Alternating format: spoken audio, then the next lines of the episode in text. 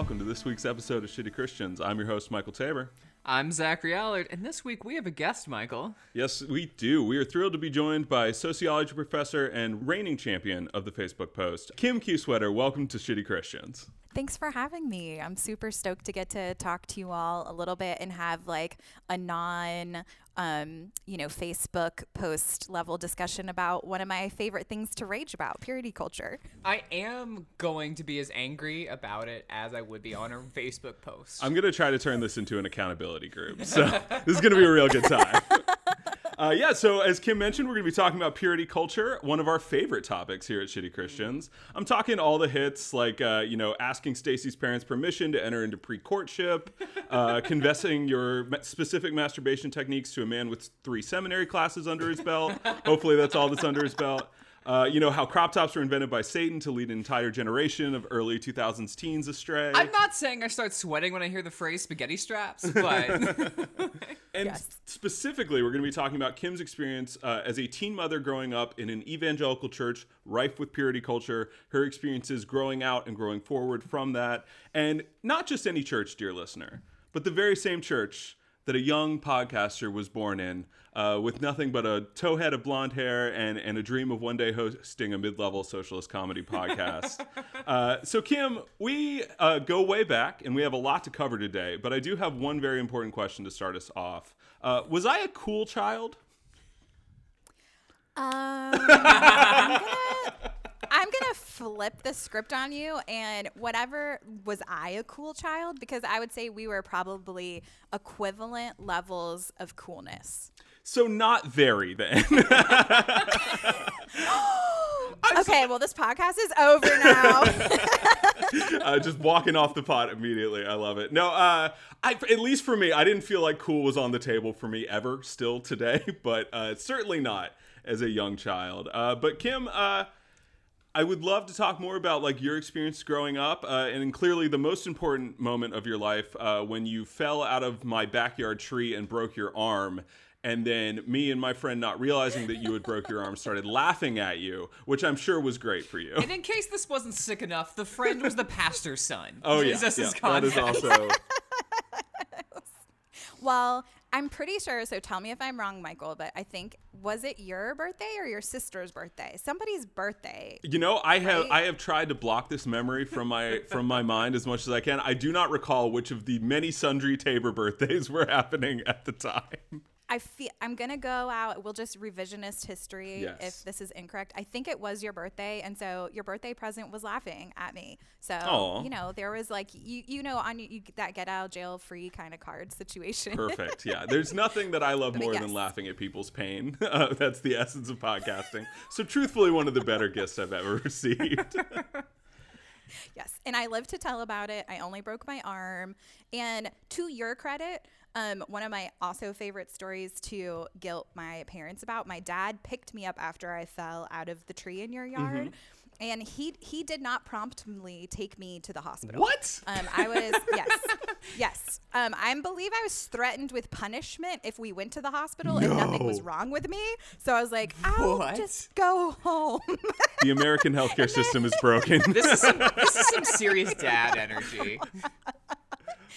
I know. I'm also sitting across the table from my sister, who also grew up in the same family as me and in the same church. And I also have a recollection of her being injured and not going to the hospital after she cut her leg open on a ladder. Oh, but man. we we turned we turned out okay. But I did. My dad did take me to the hospital later that day. I did have a broken arm, so I did not get in trouble, and I got a cast out of it. Hey, that's always cool. Uh, the cast and uh, assembling the signatures on the cast, a very important part of childhood. Yes, a hundred percent, a hundred percent. Where to even begin? Kim, maybe you can just take us through a little bit of what it was like growing up in the church we grew up in. Uh, maybe even before you hit your teen years, but just like walk me through what that was like because I have some very specific memories growing up in purity culture for what that meant for a young man. Uh, but I imagine that it's a whole other level of awful for Michael, a young woman. I, we can't talk about the Victoria's Secret catalogs again. I just I I, can't. I do it. aspired to Victoria's Secret catalogs. I got stuck with Kmart catalogs. That was that was a whole different level. oh man, that shit was sad. Yes. yes. Oh my gosh, are you a boy raised in evangelical circles if you didn't like at least sneak like the Sears catalog to look at like grannies in their white underwear? Mm. Like, I mean, I think that like it caused desperation for pretty much every male I've ever met. grew up in- Kirk- Kirkland brand underwear, man. You know, Yeah. means something to some of us. I apologize, listeners. I didn't mean for this to get so erotic so fast, but not the Sears Roebuck lingerie.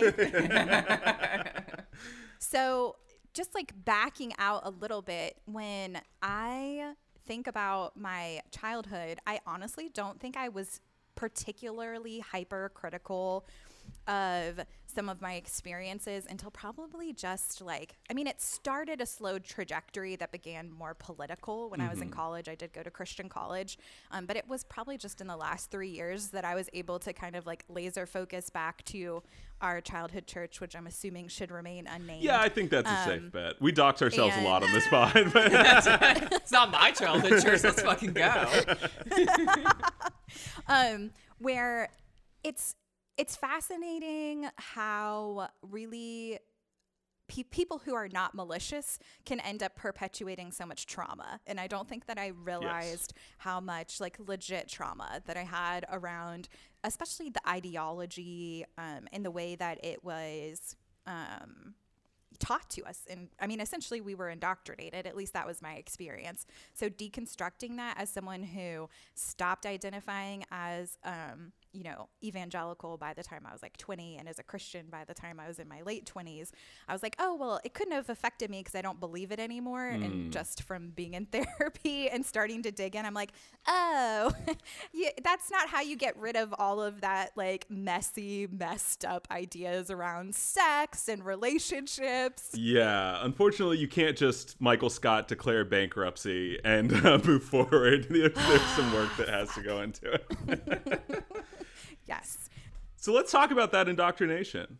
So, I mean, I think just from the get go, growing up, just relationship modeling and some of those things there um, for girls. I don't know when it registered. Actually, I'm super curious to hear from you two about at what age you became like cognizant of some of the gender dynamics that in, in evangelical cir- circles children are socialized into. But I mean, from the time I was I went to Christian school, I was in at least the modesty piece of it. Like even in kindergarten, I had to wear dresses to the school that I went to that came below my knee. Oh wow. Um, you would get in trouble if it was shorter than that. You know, no sleeveless shirts, not even spaghetti straps, y'all. No sleeveless shirts. Whoa. Oh, damn. Nothing too tight, all of that. And it just feels normal. I don't love the implication that we have to cover up those sexy five year olds. That makes me uncomfortable. Thank you. Thank you. It's a little it's a little weird.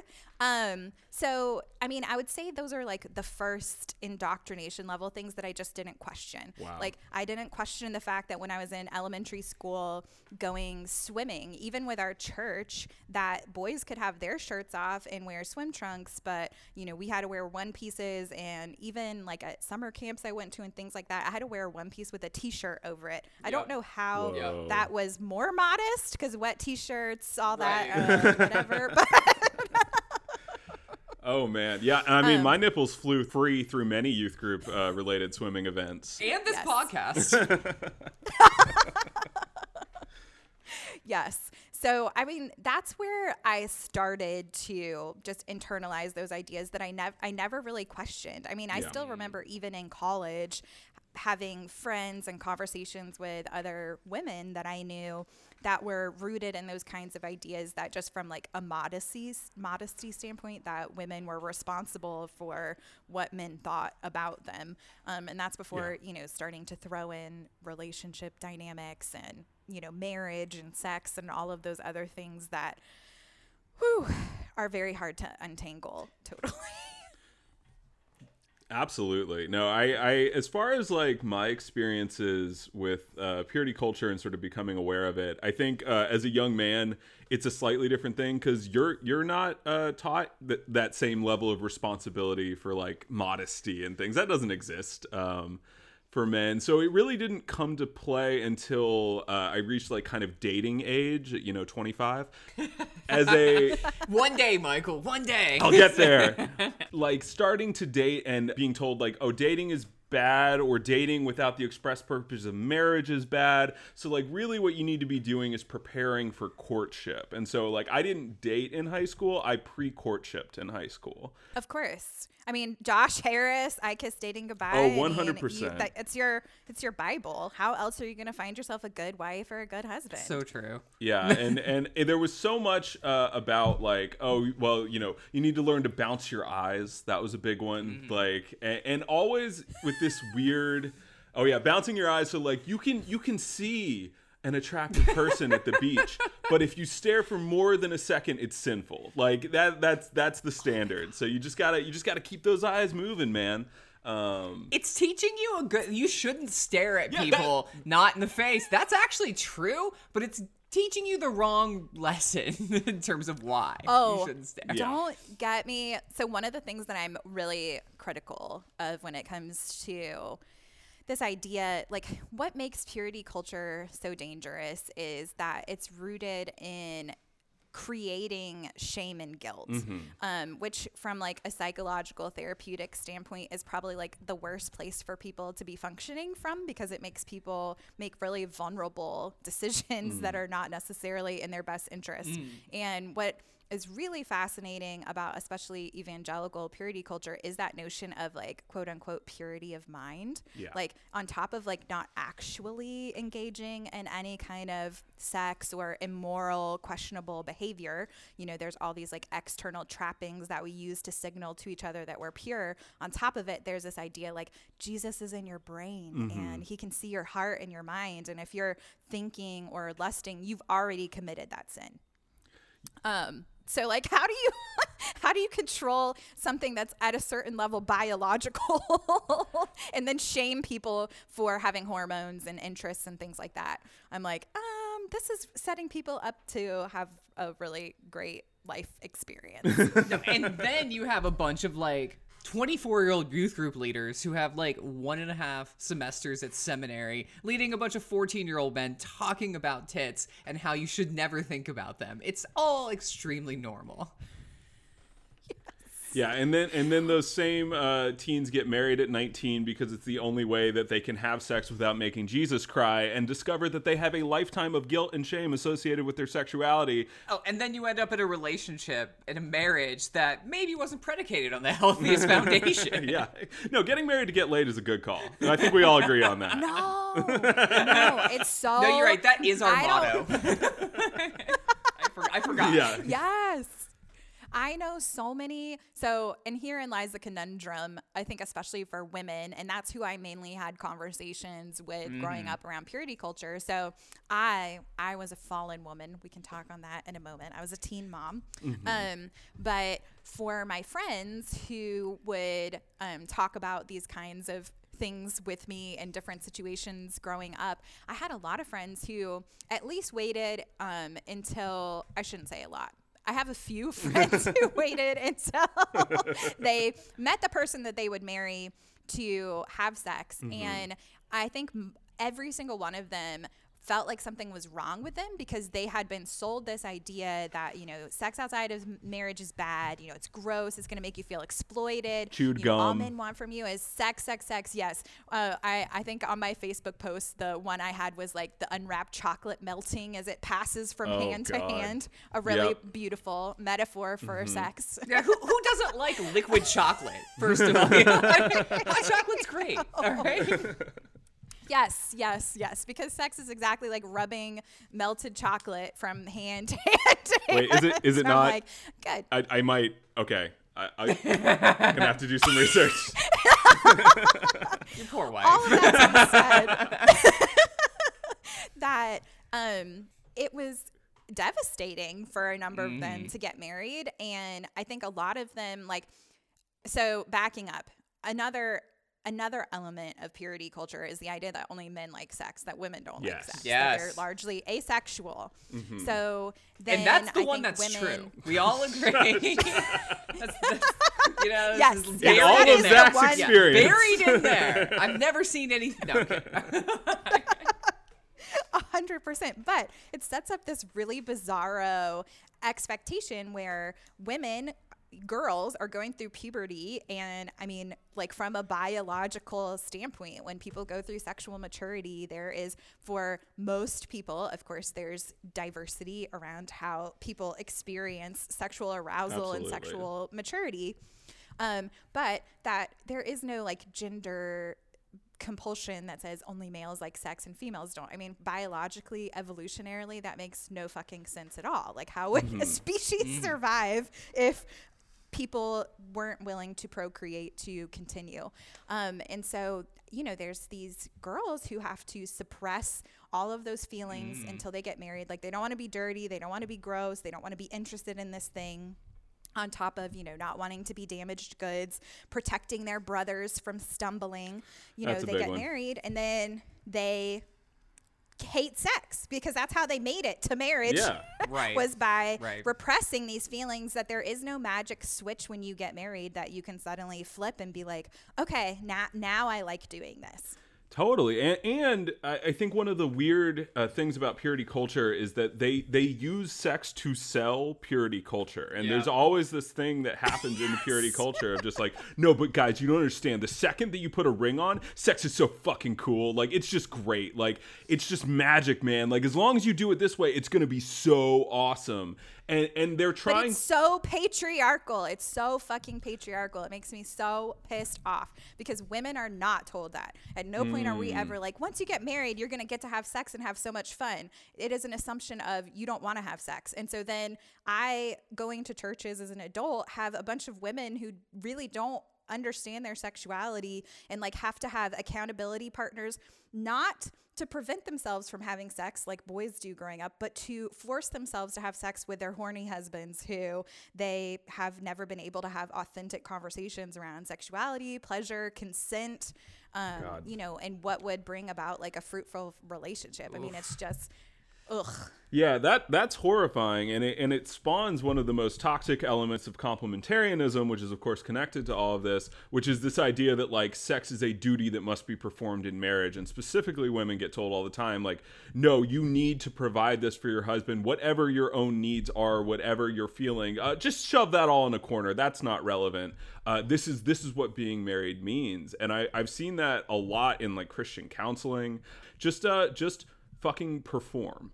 Uh, and it's it's a really ugly uh, it's a really ugly solution to a, a problem that w- they created. I'm, I'm viscerally sad for all these horny ladies who are being taught to hate sex. That's makes it's just like a really tragic story. Yeah, No, it is horrible. I mean, it's so much of people's lives too that get eaten up by it because at the same time as this growth of purity culture ideology, which is relatively new and distinctive to American society, you know, mm-hmm. over the last 50 plus years ish, is that women and men are reaching sexual maturity much younger than they ever have before. And then they're getting married much later on average. So, you know, when you think about even 1900, if someone was like, oh, wait till you're married to have sex, well, a lot of people got married before they were 18. That was norm. Yeah. That was normal Totally. in our society.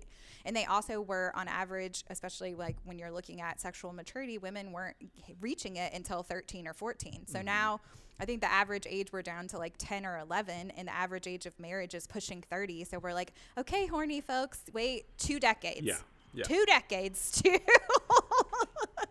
start thinking about and grappling with all of these things and then you know a lot of times i think going back to i think michael you were saying we we prob we i know we personally know people who got married because they were pressured Mm-hmm. by people that you know well if you're gonna have sex it's better to just get married and have sex so that you aren't sinning which is probably the worst advice you could ever give someone yes, yes, it's certainly up there in the pantheon of terrible advice. It's And and then these poor people can't even jack it for 20 years normally. They can't even feel good about masturbation. Tra- it's so Oh, tragic. yes. Yeah. You don't even Yes, give them the yes. balm, the salve that is masturbation. no, it's so true. I mean, it's like the most like uh like monk nun like, you know, don't touch yourself, don't think about sex, you know, like it's there's this I mean, I feel for the people who feel like like our parents and Mm. youth leaders and whoever like on a certain level i get that there's this idea like this is the way right we're going to save them from these downfalls by repression without recognizing that communication and discussion and a lot of other things would have gone way further than just like don't do it Yeah, yeah. it's gross. You'll be a used piece of chocolate. Don't touch yourself. Have fun. Um, so one thing though I have to ask you, Michael, Yes. um, is did you did you sign a pledge? Did you do the True Love Waits stuff? I don't remember, like, because I think I was a year or two ahead of you in youth group. So Mm-hmm, I'm like, I remembered. I, I I had to sign a few at a few different conferences. you had to re up your membership.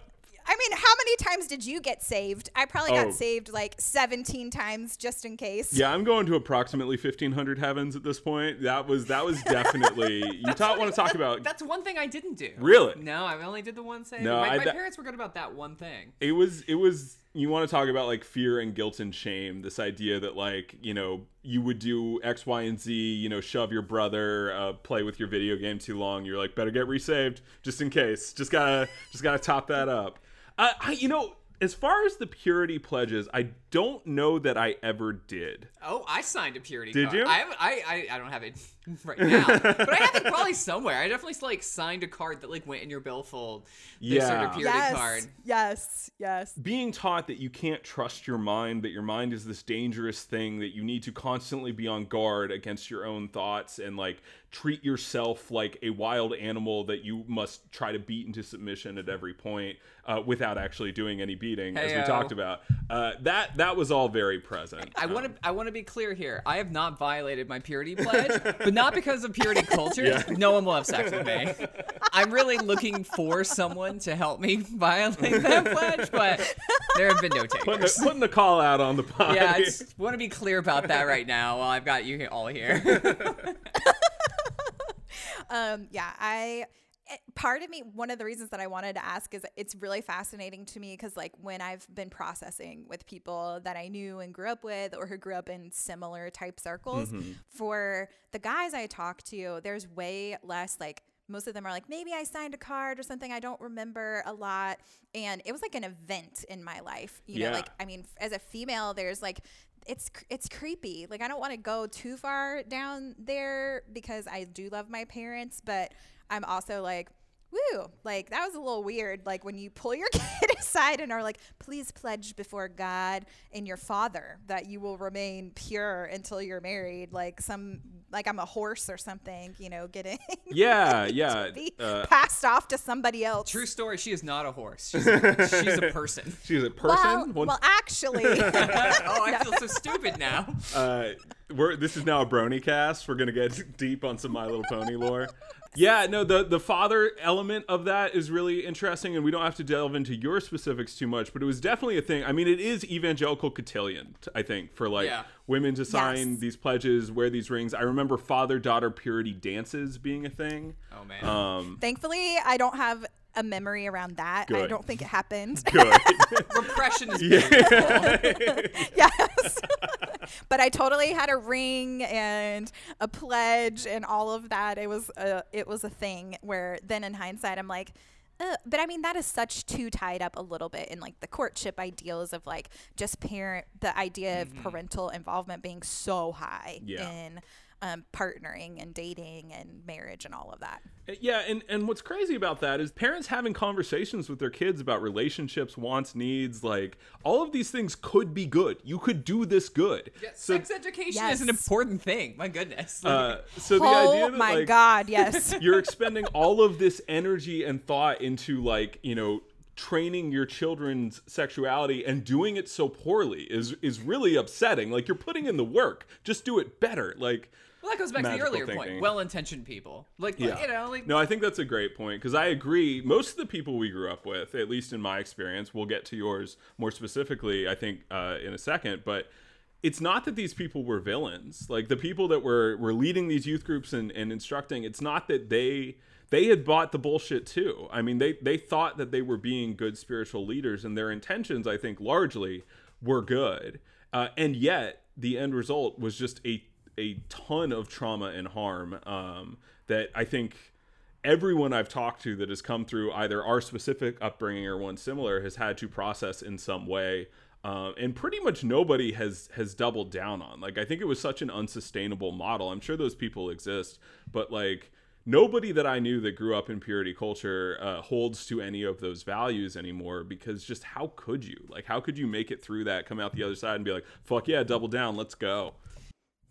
Yes, no, it is just so fucked up. And I mean, I know you saw, I made a post about this for the podcast listeners um, probably about a month ago. And a number of people that I know, Michael and I both know growing mm-hmm. up, were like, either actively deconstructing it or I don't think it had occurred to them that some of their issues might be related to it. But I don't know anyone who's like, yes, purity culture really served me well and saved me from a lot of issues. Most of them are like, it messed with my head. Totally. so it's, it is. It's, it's the only fucking it's doing is mind fucking. yes. Well, and I mean, it is. It is a giant mind fuck because it is. T- it, I mean, it is an intense teaching of and you touched on this a few minutes ago of distrusting yourself mm-hmm. distrusting your mind distrusting your desires um, you know and that whatever you want in a lot of ways just shouldn't ever happen which isn't a healthy way to view sexuality on either side right because it reduces women to commodities oh, yes. and men to at the worst end of things rapists i mean yeah. and there's a lot of middle ground between the two it's offensive to everybody yeah, the it doesn't work for anyone. Like obviously, I, I think it, it's more than fair to say that women always, and specifically with this, get get far worse treatment under purity culture. But it's it's not like it's working out well for men either. Like this is toxic theology all the way down. Um, so maybe let's transition at this point to talking a little bit more about your experiences once you were a teen mother and and what how the church reacted, how you grew forth from that. Like, uh, what was that like? Oh my god! Yeah. so, um, I have essentially realized in the last few years that like my life's big trauma um, is being a teen mom. That isn't to say my life's big trauma is my daughter because mm-hmm. she's amazing. Yeah. Um, and she and I have talked and deconstructed stuff as well. But the circumstances in which in which I had her were very very traumatic. Um, because of how other people were treating me. Mm-hmm. So um, I grew up, you know, indoctrinated going to Christian schools. I was homeschooled for a while. Um, I did not have any legitimate sex education. Mm-hmm. I mean, arguably in purity culture you get talked to about sex maybe more mm-hmm. than most people. Um, but it's in like a fire brimstone terrifying kind of sense. Yeah. like but you always be on the lookout for the boogeyman. But you find yourself wondering particularly pre you know internet being everywhere being like yeah but how does it work? I'm asking for a friend I uh, I have yes. heard stories of, of seminary couples who have got married without understanding the very basic mechanics of sex to the point where one of their seminary professors had to encourage uh, movement post penetration. Uh, yes. And that was told as like a cutesy story, like, haha, isn't that so funny? Uh, but the reality is that is fucking horrifying that you can make it into marriage without understanding even what sex functions at. I'm taking notes. yes, yes, it does require movement, just so you know. Okay. Um, cool. Cool. Check. All right. yes. So I didn't have any legitimate sex education. Um, I remember being given a Christian book that talked about the basic mechanics. So I did understand the basic mechanics at least.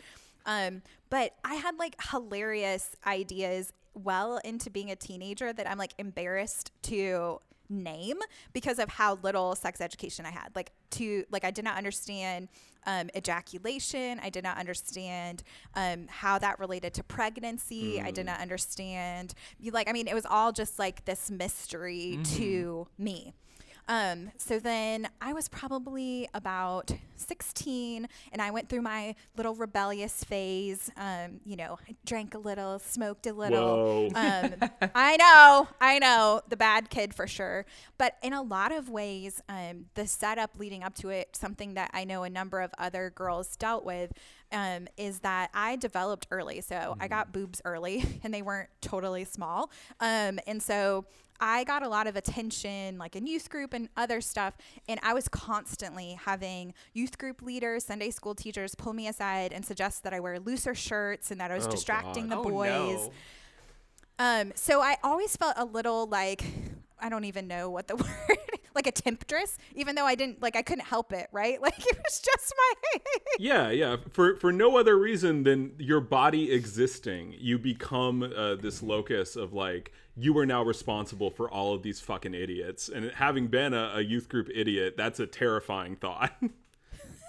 yes. So I was like primed to be in this weird situation of being viewed by adults Ugh. through a sexualized lens because of purity culture. Not good. Um, while being pretty innocent myself, Mm-hmm. um, and then not being given a lot of education, and then the way that I was being treated at a certain point, I felt kind of alienated from other girls in the youth group um, because of some of the ways that I was being treated, honestly, by the adults and kind of that gender dynamic setup of God, that's know, horrifying. Ugh.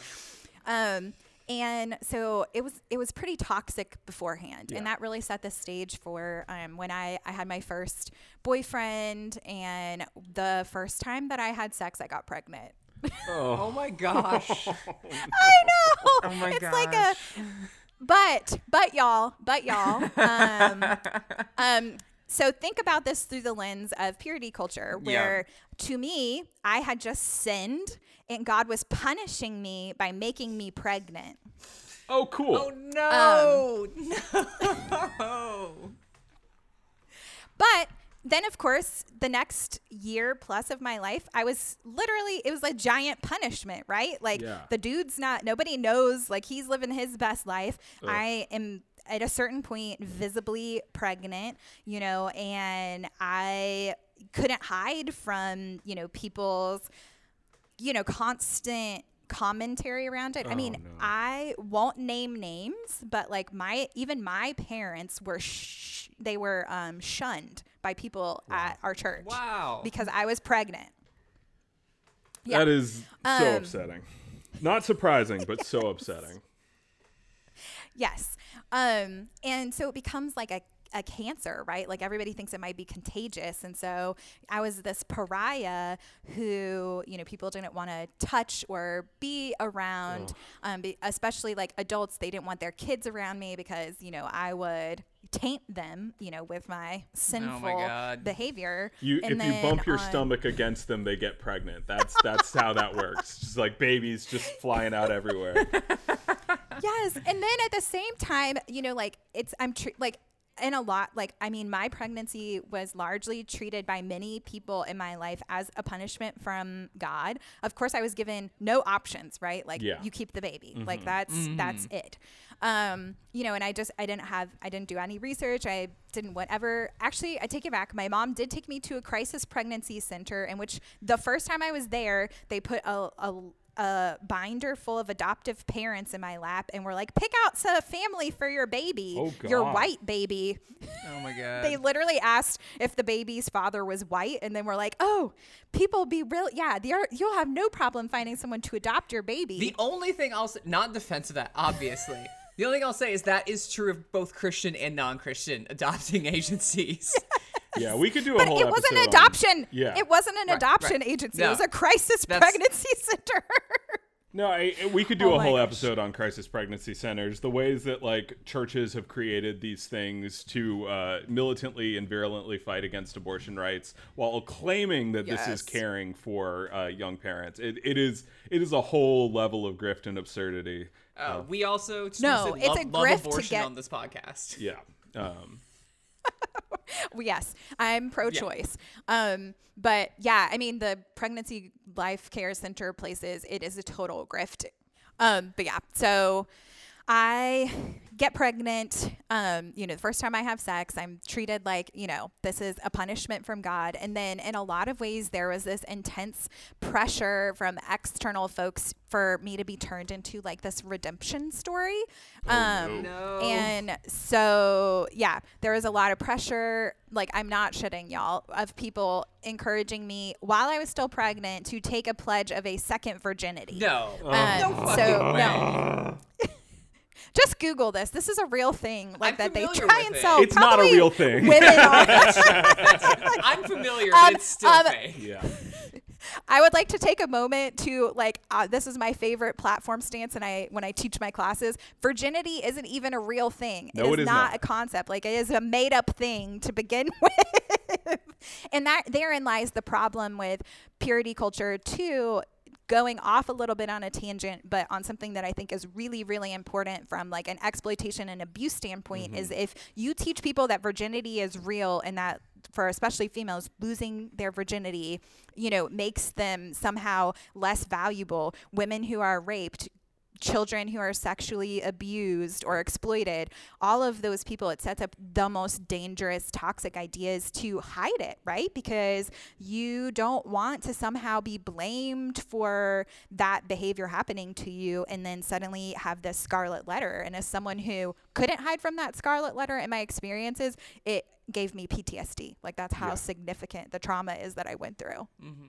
To- totally, totally. And, and to be clear, like that sort of blaming people for abuse that they have encountered happens. Like that is that is not that is not exaggeration. That is that is quite normative in certain segments of, of culture and specifically evangelical culture. Oh, absolutely. My um, ex husband, he's talked about this publicly, so it, it won't be a problem for me to bring it up. But he, a part of our relationship was plagued with infidelity. That led to our divorce. And a lot of the early counseling and resources that we received, because we both grew up evangelical, um, in a lot of ways, all the work was on me Yeah. Oh, as yeah. the person who Wow. wasn't cheating. Like, well, you aren't giving your husband good enough blowjobs, or you should be doing. I mean, it's just a lot of stuff where I'm like, you clearly don't know me, and that's not what's going on here. And also, like, but it creates that idea when you've been growing up in this environment where you're just a sexual commodity Yeah. that's your whole value Right. that you start to question it and you're like well maybe i should i should be doing better here um, and you know of course i don't buy into that ideology anymore but it is amazing how toxic and pervasive it can be even when you're like i don't believe this anymore because it's a reflex it's just the foundational concept that you're programmed with when you've grown up in those kind of environments Yeah, and I, I think a lot of people when they're struggling with something like that worry about like, oh, did I do something to cause this? Mm-hmm. And then you have a spiritual authority in your life being like, yes, you did. This is on you.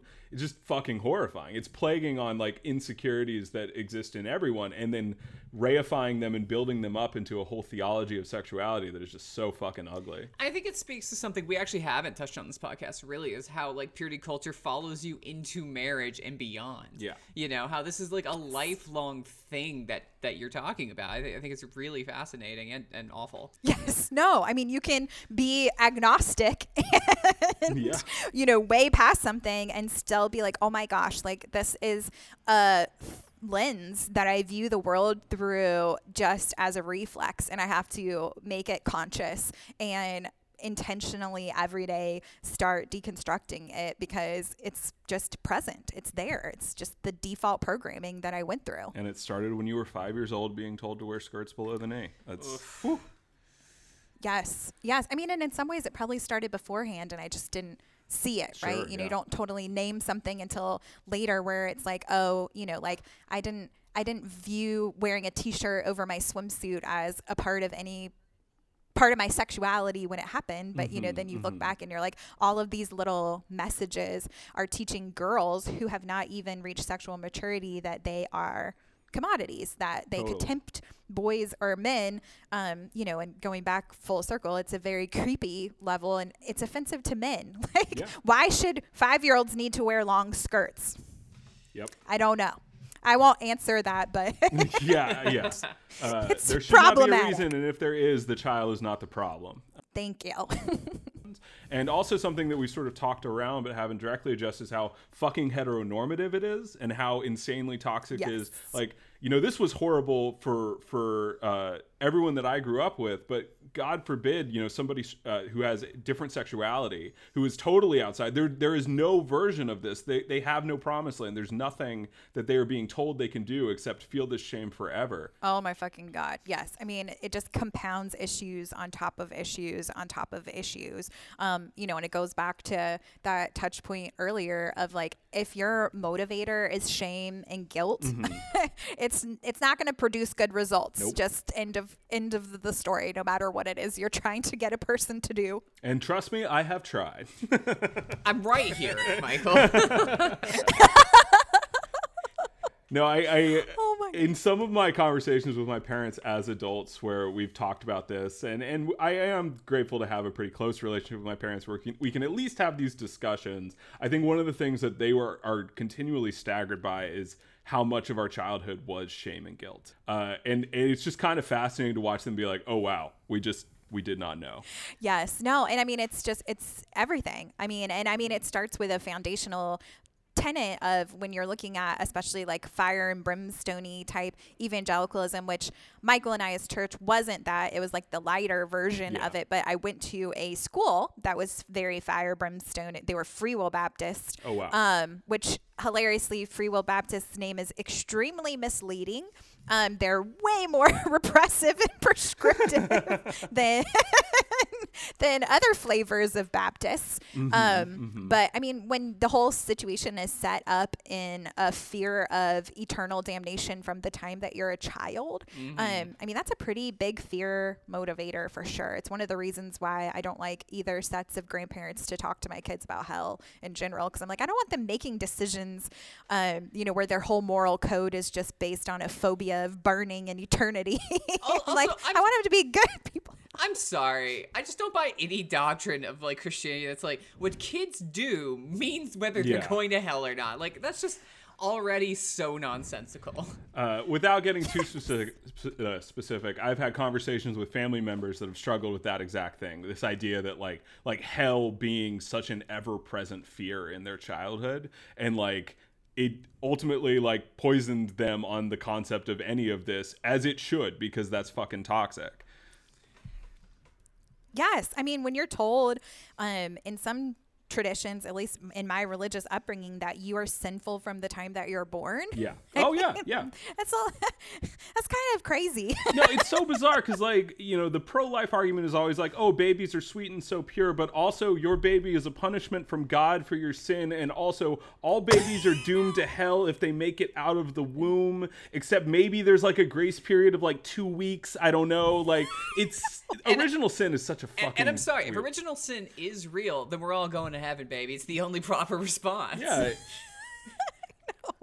no, I mean it is. It. I mean, where, developmentally, like I mean, there's so many loopholes, and I was always the kid who was precocious and had questions like, "What? What age are you responsible? Oh, have I reached the cutoff point?" I, I have not. I want to be extremely clear. Have not hit the age of accountability Yeah, that's yet. right. That's right. Zach's gunning for that being like 45 for sure. Good. I still have some time. Yes. Uh, so let's let's talk. So you're you're you're pregnant. You have been branded with the scarlet letter. You are dealing with uh, shame coming at you from, uh, you know, you're an entire church. Basically, at least for me, you know, the vast majority of my social upbringing was sort of organized around that church. Um, and so, like, how do, how did that happen? Like, once you had had this child that you are now raising, and how did you grow uh, to get you to where you are today, where you're at least uh, aware and actively working against uh, the evil shit we were all indoctrinated with? Yes, totally.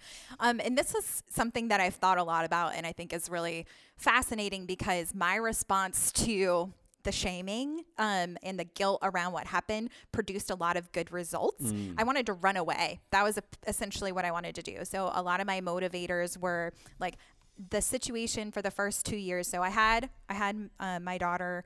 Um, right after my 17th birthday. Um, and I finished high school early. So I lived with my parents for about a year. Um, and it was torturous. Like I was still going to our church sometimes. I hated going. I was my relationship with my parents was complicated. Um, it's it's a it's a complicated relationship. I love them, but you know, they were still guilting me into going to church and even at 17 as a mom, I didn't feel like I could say no. Mm. And so I hated going. I would like sit in the back and people would come over and they'd want to pray for me. I felt like a pity, a pity case. Um, you know, the whole thing was just really sad. I didn't have any help. Um, people, my friends that I had had as part of that social life growing up were largely not allowed to associate with me mm, anymore because, you know, I was these tainted goods. And then, you know, there's this ever looming thing over my head of being in a Christian circle, realizing that I was damaged goods and tainted, and this fear of like, who's ever going to want to be with me? You know, mm. like I'm never going to be able to get a husband. And my whole life had been set up as that's my life goal, yeah, right? I mean, totally. part mm-hmm. of our church, I don't know, Michael, if you've talked about this on this podcast, but part of our church broke off into what I call a cult. Yes. Um, oh, yeah. And it took some of these ideas to the extreme where girls were not allowed to go to college. Mm-hmm. You know, their whole identity was, you know, stay at home with their dads who were their keepers until, you know, they had essentially an arranged marriage with somebody that their parents picked out. Um, so all of that ideology really set me up into this space of being like, I've got to get the fuck out of here and have some kind of fresh start because like I like can't I will never be able to exist, you know, in this environment and move forward with my life. So there's quite literally no up, space for you here. Yes. So I left. I moved by myself with my daughter to a different state to go to college. Um, and I went to a Christian college, but it was a much more progressive denomination. It's where I became a Christian socialist, if you will. Um, you know, and started the worst. yeah, yeah. Fuck those people. oh, I mean, I'm still a socialist. Yeah. you got the important part. but I started reading it, and I was like, well, Jesus, the, the Jesus they've been talking to me about, he seems kind of radical. Um, so seems like a cool dude who wants to redistribute wealth. Look, we're not Christian socialists; we're Christian communists we're okay. my bad, my bad, my bad. So I, you know, moved away um, and went to college. So mm-hmm.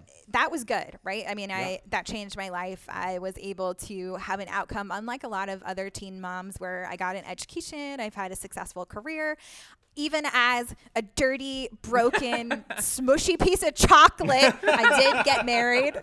This Hershey's bar went places, damn it.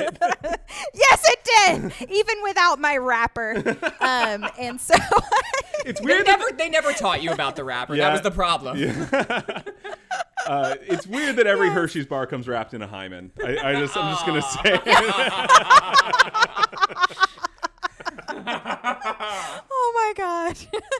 I hope my mom doesn't listen to this. uh, sorry, Kim's mom. You're the best. yes, yes. Sorry, mom. Um, but yeah, so things turned out good. I went to grad school, and so you know that is what helped me gain a sense of identity that was still externally focused. So I've done some deconstruction around it, but it shifted it from that scarlet letter feeling to suddenly it's like teen mom hero. Mm. Um, so at that point in time, some people stopped shunning my parents because maybe they weren't the worst parents ever and I turned out okay, or they got teenagers and realized, oh shit, teenagers are teenagers. Um, yeah, one of the interesting things about our church is like uh, our parents were in early. It was a pretty young church. I know. I know my parents were like founding members of it. And so you were like the first wave of teens to come through that church. Yep. And I think I think uh you know, I, this is in no way a justification, but like, you, I think you got the worst of it because I think a lot of people were operating from limited uh, knowledge. And listen, it was still toxic all the way down, but it, it is kind of interesting that like first first through the door, uh, got every every bullet of the front line of purity culture D Day. Yes. Well, and that's before the like bizarro like youth pastors are always like the reject pastor. Oh yeah. Oh yeah. Met a few of those. I don't know. are not always the most qualified people I think to be instilling like to have that much power. I mean, when you talk about the church being your social life growing up, I mean, that's so true for a lot of us. Mm-hmm. I mean, mm-hmm. I was at church every Sunday. I was at youth group on Wednesdays, you know, all of my trips and experiences Oh, yeah. with my friends came through the church. And so, you know, youth pastors, Sunday school teachers hold way more sway than I think a lot of people give credit to. And I think um, many of them are not qualified or prepared to navigate, you know, the level of nuance, education, responsibility, et cetera, that comes from having that much power. Or they're on a fucking power trip. You know, there's that too. hmm Or or they're predators. Or all Yes. three, okay, guys? Why limit it? Yeah. Yeah. Check all that apply. Oh God. Youth youth leaders contain multitudes, multitudes of predators. Yes, I mean, but the whole like the other thing too that's fascinating around it is that, um, and I was talking to uh, one of my colleagues about this the other week that I think especially for like the baby boomer generation, like the idea of therapy and all of that was pretty new. So I think mm-hmm. for a lot of them raised in fucked up situations, evangelical Christianity offered answers. Like it is the most black and white religion probably you can find in the United States where it's like if you do these things, you will have a good life. If you do these things, you will have good kids. If you do these things, you will have a good marriage. I mean, it is so prescriptive and there's no nuance. So I think that the people who started it were super fear based and I think the people who took the lead are largely white men with um, narcissistic personality disorder. Yep. they had this Hey, hey, captive hey. audience. Now we're people- podcasters. Yes. But I mean, when you look at a lot of these like mega church, you know, like evangelical, I mean, just like the rise of Trump level Sure. stuff, I mean, you're like, these dudes don't really believe this. They're on a fucking power trip Wait, where they're able to weaponize. Are you saying the rise of Trump has to do with sexism? What? Racism, xenophobia, it's a whole cocktail. all of the baby. above. Once again, check all. Yep. exactly. No, I think that's such a good point. And we've covered a lot of different like sex abuse scandals within the church, and I don't think it's a mistake uh, that you know purity culture goes hand in hand with this uh, like uh, hypersexuality of abuse. Um, that like these these things are inherently abusive, even when they're not done with the intention of of creating abuse. But they also create such a fertile ground for for abusers to move and act with impunity. Yes, they allow that 100%. I think it attracts um, predators who are malicious and who are behaving intentionally. I also think that purity culture, the patriarchy, the misogyny, the secrecy, um, all of that also creates an environment where there's actually a lot of people, I'm going to say men here, but I'm sure there's women too, but to speak in gender dynamic stereotypes heteronormatively. Um, but a lot of men who grow up in those environments who probably engaged in coercive and exploitative behavior but didn't even realize it because it's a framework that's normalized Yeah. by purity culture where it's like you're an animal and you must control yourself and blah blah blah blah blah blah um, and those kinds of notions are not good for mental health either they don't set people up for good decisions good relationships and good experiences in general But then you, you sort of talked about like how much more recently this process of deconstruction began. That like you really started engaging with this and like the importance of therapy to that. I'd, I'd love to hear more about that. Yes. Yes, absolutely. So, um, like I think I touched on a little bit, I didn't recognize the experiences that I had as a teen mom specifically as being traumatic at the time Yeah. because I experienced them in real time through the lens of it being a punishment for sinning. So, you know, that set me up to take intense levels of responsibility for the situation, you know, like where I felt like I had to take care of this situation wholly by myself um, because I you know had made this mistake that had these dire consequences um, and none of that is a good or healthy way to enter into you know parenting and raising No, a child sure. and any of those other kinds of dynamics as well so i got older i got more mature like i moved into a marriage, you know, and I kind of felt like, oh, well, that's all behind me. And bless my heart, that must have been hard. But I never really spent time thinking about how could this have set me up in these other environments to view my future life through this lens, even though I didn't hold on to those ideologies anymore. Mm. So, three years ago, as things in my marriage were really difficult, I started going to therapy to just try and cope with that situation. Yeah. Um, and a lot of that process, not to go into details that derail this topic here, honestly came back to purity culture. A lot of my um, ex husband's issues, I would say, came from being indoctrinated in a very similar environment as myself. It gave him a lot of issues around sex. It gave me a lot of issues around sex. And so it was very fascinating to me to go to a secular therapist to try and understand this thing on my own without my husband even there and to start having someone probing around like well why would you view this relationship through this lens you know and why would you tolerate this or why would you view sex that way or what would your expectations around it be um, and so that really started me down the path of starting to reflect reread i started rereading a lot of the things that i read as a kid like Oh, i wow. kissed dating goodbye Yeah. Oh and- man, one of our um, early episodes was on Harris, uh, a grifter extraordinaire. Um, yes what a what a douche. But uh, yeah, I I can't imagine what was it like returning to that. I mean, it was really illuminating, right? Yeah. Like I, it, you, I look back at things that I just accepted at face value, and suddenly I was like, well, no wonder I would have these fucked up ideas or these weird undercurrent expectations or beliefs or values, um, because it was just so much of everything that was around me. It felt like you know, you're when you're a fish in water, you know, like you just it's just there. Like it wasn't something I ever questioned. And so going back and being like, oh my gosh, you know, especially as a sociology professor mm. where, you know, I teach classes on human sexuality and on gender and society and all of those kinds of different things, having a different set of theoretical lenses, assumptions, philosophies, ideas to work with, you know, I'm just like ripping them apart. I'm like, what kind of bullshit is Yeah, this? yeah. Like, It's- it's a paper it tiger. It's Yeah. not it's not biblical. No, no. Like it's not. It's not. I mean, and I took a bunch of, um, you know, Bible classes and her, all that kind of stuff because I went to Christian college, you know. So it's not like it's I hadn't read the Bible or anything. I I think it's fascinating, e- even if I don't Sure, view it yeah. as a literal thing anymore. And so you know, it's just it starts to fall apart where it's like, oh my gosh, here's some person who has taken a platform and an idea and spoken it as gospel. Mm-hmm.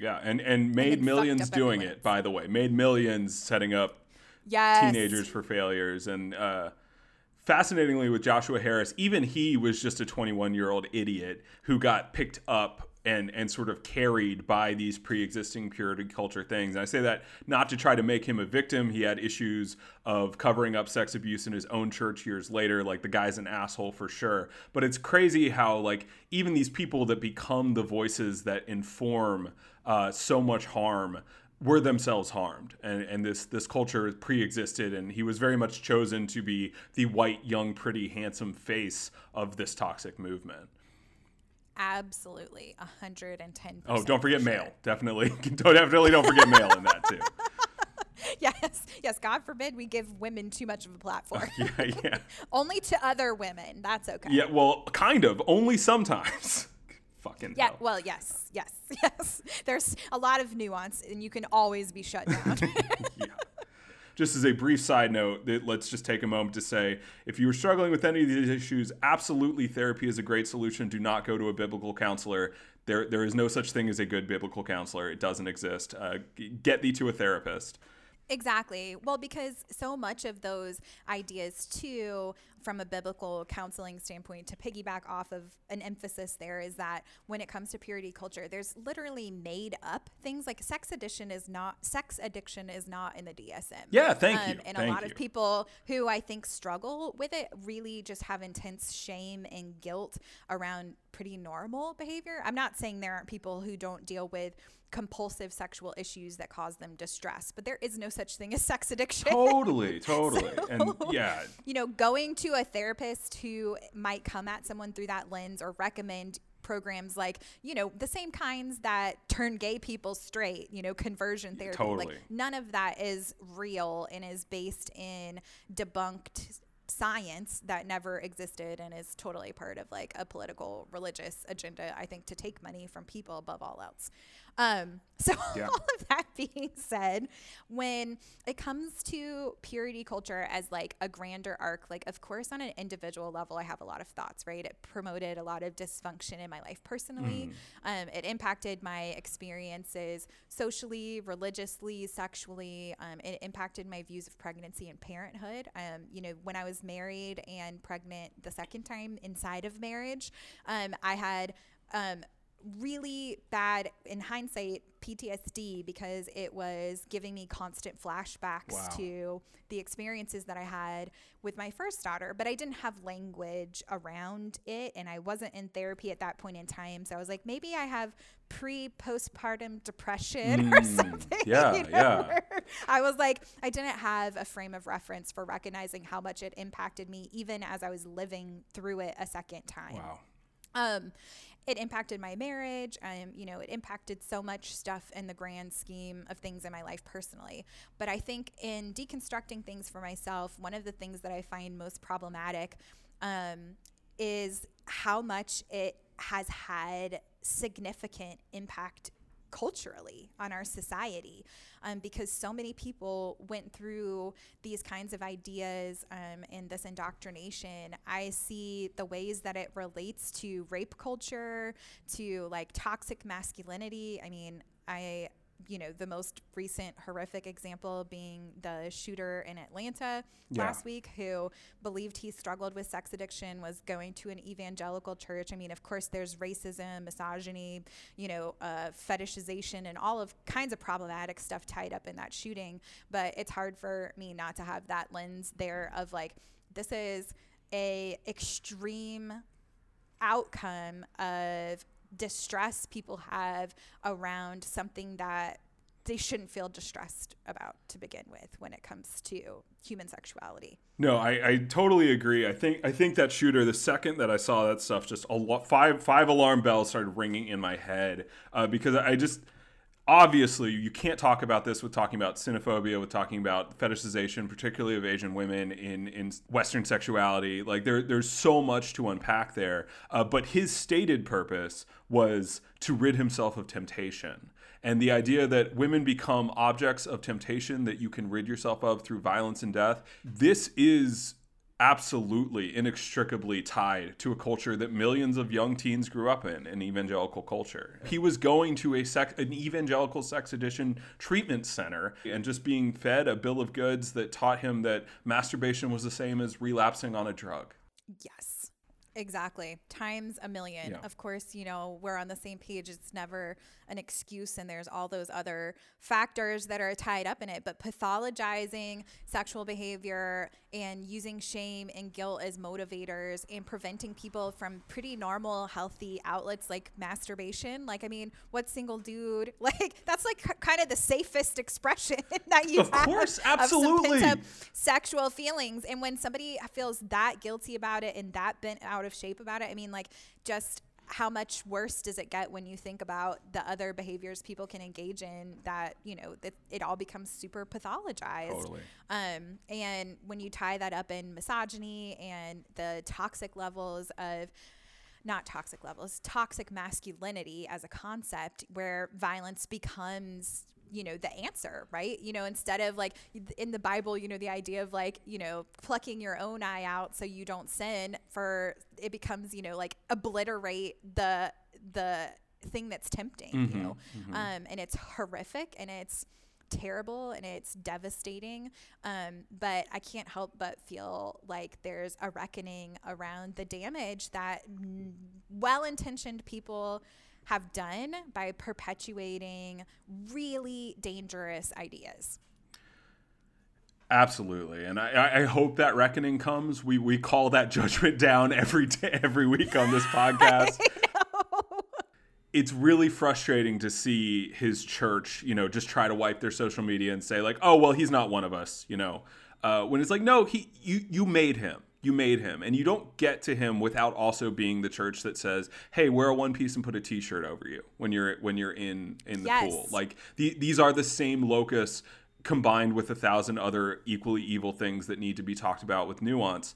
Uh, but it, it it is in fact all connected. Racism, misogyny, toxic masculinity, and and sexism are all wrapped up in purity culture. A hundred percent. You know, it is just a clusterfuck of all of those Yeah. things rolled up into one, and that in the worst eventuality of that, it creates essentially all others outside of white heterosexual males. You know, there mm-hmm. is no room for anyone else. Everyone else becomes objects. People who are from other races, people who are immigrants, people who are part of the LGBTQ community. If you can't fit into these gender roles people assign for you, which are only present for heterosexual males and females, and females, the only way you get to participate in it is if you're willing to be a commodity instead of a human Yeah.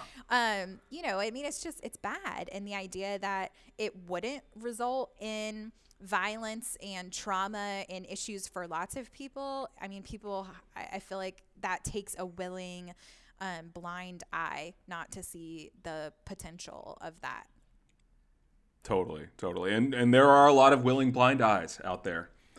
Uh, anything else you wanted to to add? I think the bigger thing that has been weighing on me is just the recognition that I think you know a lot of us who grew up in those environments um, are starting to realize like hey i had no idea that this issue that i'm dealing with now as an adult could be tied to you know weird things we may not even have conscious memories of being taught you know in youth group or sunday school or things like that. But taking the time to deconstruct those i think is really helpful for people in their marriages and and all kinds of stuff which isn't to say people can't and shouldn't have sexual ethics you know. I mean people can wait until marriage to have sex and i think have a healthy sexual relationship but it Absolutely shouldn't not. be predicated on the idea that sex is bad and that it should be prescriptive in this very very tight view of what men and women are and who they are and how they can exist with one another. Yeah, and it was always this false dichotomy that got brought up uh, when I was growing up uh, of just like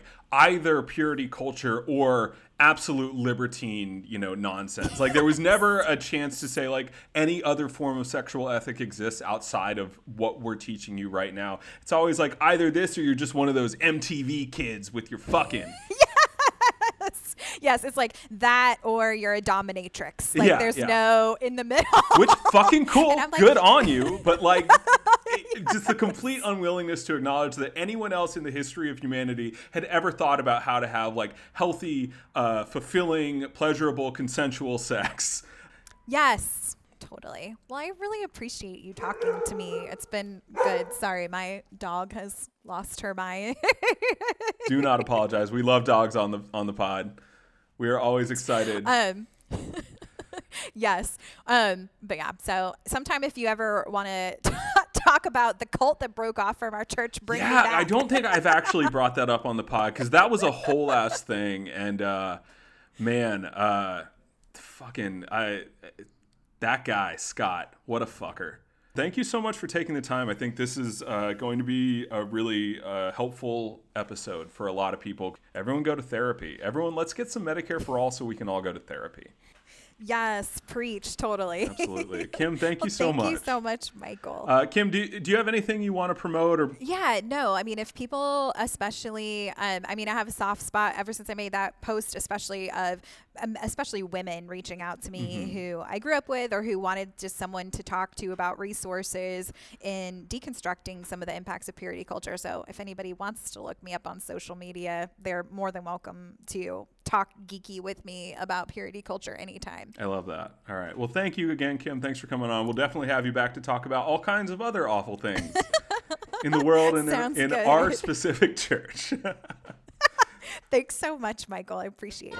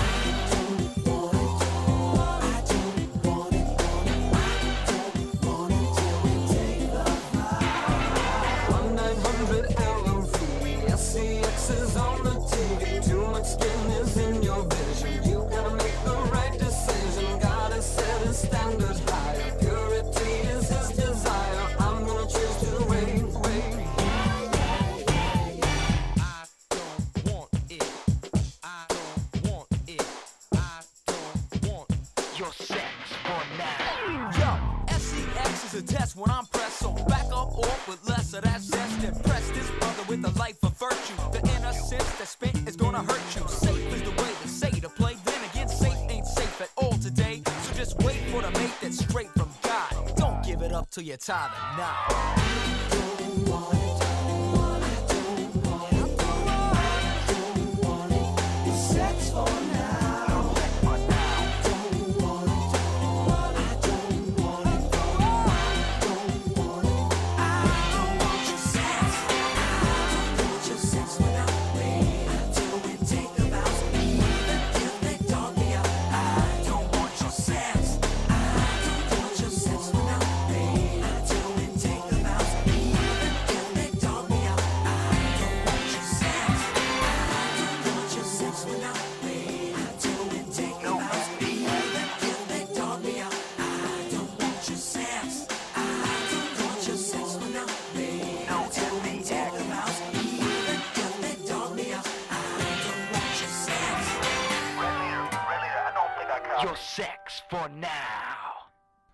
going to do a quick adjustment to the volume on my end because I'm looking a little low. Zach, could you chat for a minute? I just want to see what the levels are looking like. Hello, hello, hello. Purity culture, purity culture. Tube tops. Spaghetti straps. no, no. you're, gonna, you're gonna cause us. You're gonna cause us all to sin. Stop.